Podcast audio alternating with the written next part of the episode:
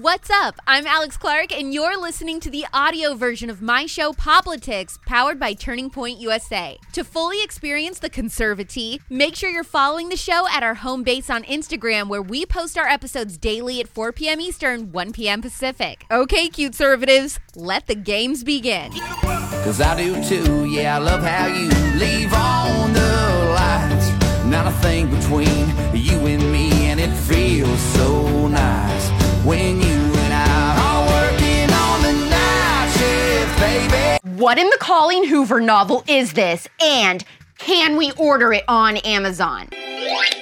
The receipts are out on both Brittany Snow and Behati Prinsloo, and now my entire opinion on their situations has changed. Drew Barrymore says she has no problem going years without doing the do. Is it normal?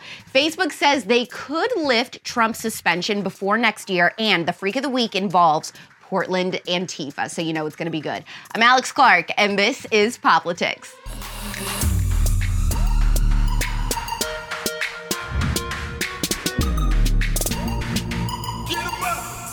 This doesn't happen often or ever on this show, but my mind has changed on both the Behati Prinsloo and Brittany Snow situations. I no longer feel bad or any type of way for that matter towards either of them. Clap if you care.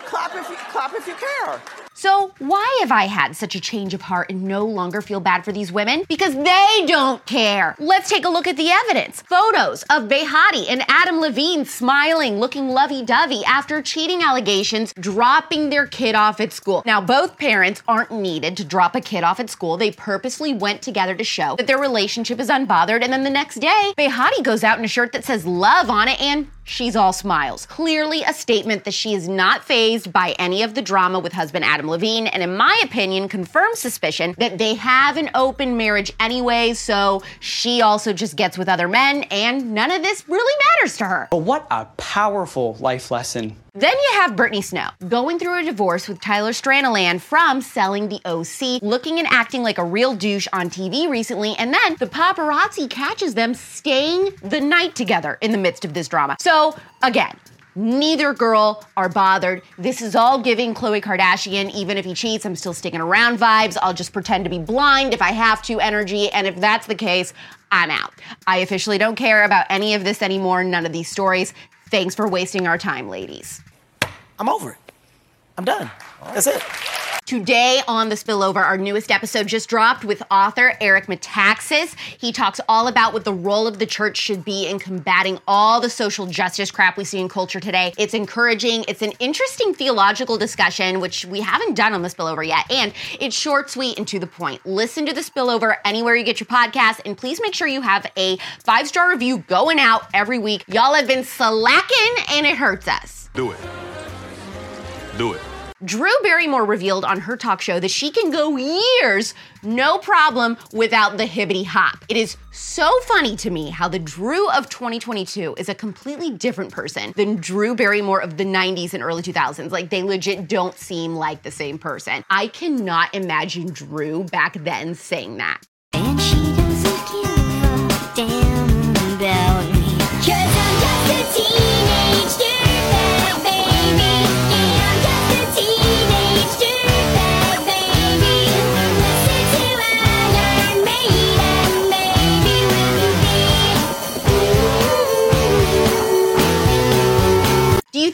Said is normal though? What's funny is I was perusing the comment section of one of the tabloid sites who posted about this story, and one woman commented, Going on 10 months, it's just not a thing for me anymore. Content and happy. I was curious, who is this woman that says sex just isn't a thing for her anymore? So I looked at her bio.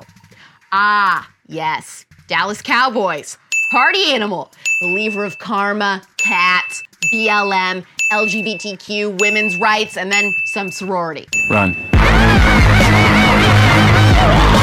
I was so hyped for this Good Morning America interview with Kanye. It really seemed to come out of nowhere. They said he was going to talk about Kim and all this, and he did, but it just wasn't the tea I was hoping for. This was the most interesting thing that was even said. This is the mother of my children, and I apologize for any stress that I have caused, even in my frustration, because God calls me to be stronger.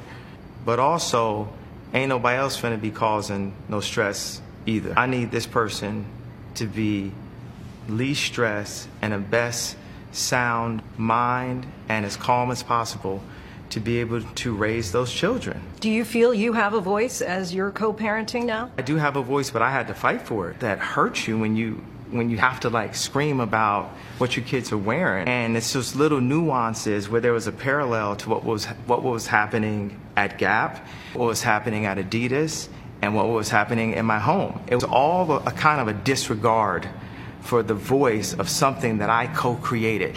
I co-created the children. I co-created the product at Adidas. I co-created the product at Gap. is a parallel. And the parallel does touch on discrimination. Even within your marriage? Yeah, I want my kids to go to Donda and I have a I have to fight for a say so. My favorite thing is how Kanye looks like he just got done working in the yard, touching up the barn paint, cleaning the gutters just before going on Good Morning America. I worked very hard. Facebook says that they could lift Trump's suspension by 2023, according to their president of global affairs, Nick Clegg. Convenient they're saying this a few weeks before the midterms. I don't believe this for a second. And even if all these social media sites unban President Trump, I don't think he'd rejoin. They lost out. He'll stay on Truth Social. Of course, Facebook is saying that they still have to talk to their experts to weigh the risk of real world harm bringing him back could do. Since you're attacking us, can you give us a question? Go since ahead. you're no, Mr. President-elect. Go Mr. ahead. President-elect, Go ahead. Since you are attacking No, our news not you. Organization, All right, zip it. Not you. you give Zip. Maybe Facebook is fearing irrelevancy and their popularity is on a downturn, so they need to spice it up. I don't think anyone cares now. We all know Facebook is a tool of the regime, and we've moved on. We have nothing whatsoever in common. I don't even like you. Let's take a trip to Portland, Oregon today for our Freak of the Week story. Bring us in, Ben. I said certified freak. Seven days a week. An infamous Antifa member in Portland is believed to be dead.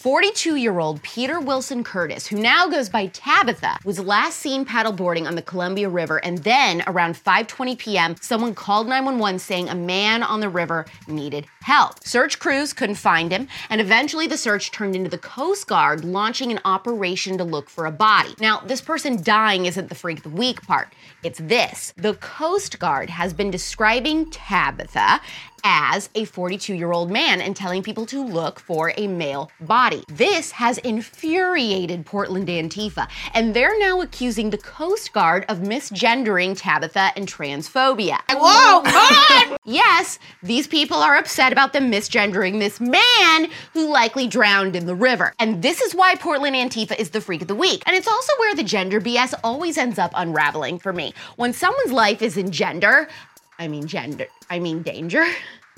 At the end of the day, you have to describe them as something that makes sense. Just because this man identifies as a woman and likes to be called Tabitha doesn't mean he looks like a woman. He didn't even look like an ugly woman. He was definitely a man in a dress. So I'm sorry, you can't tell the Coast Guard to keep their eyes out for a woman when they're clearly looking for a man. This stuff is bonkers. If you've been abducted or murdered or missing, don't you want the police and rescue workers to have an accurate description of you to find you? This stupidity is out of control.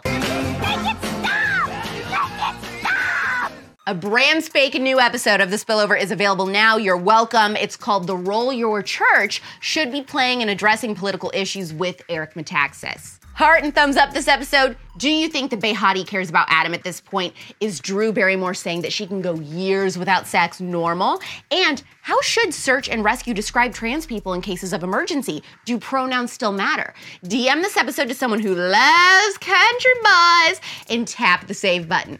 Poplitics is back Monday at 4 p.m. Eastern, 1 p.m. Pacific. It's pop culture without the propaganda every single day. I'm Alex Clark, and this is Poplitics. Hopefully, you found the conservatee scalding today. Don't forget if you want to get the full Poplitics experience to follow us on Instagram at Poplitics, where you can watch the episodes and see all the fun clips. You can find me on Instagram too at Real Alex Clark. Love you, mean it. Bye.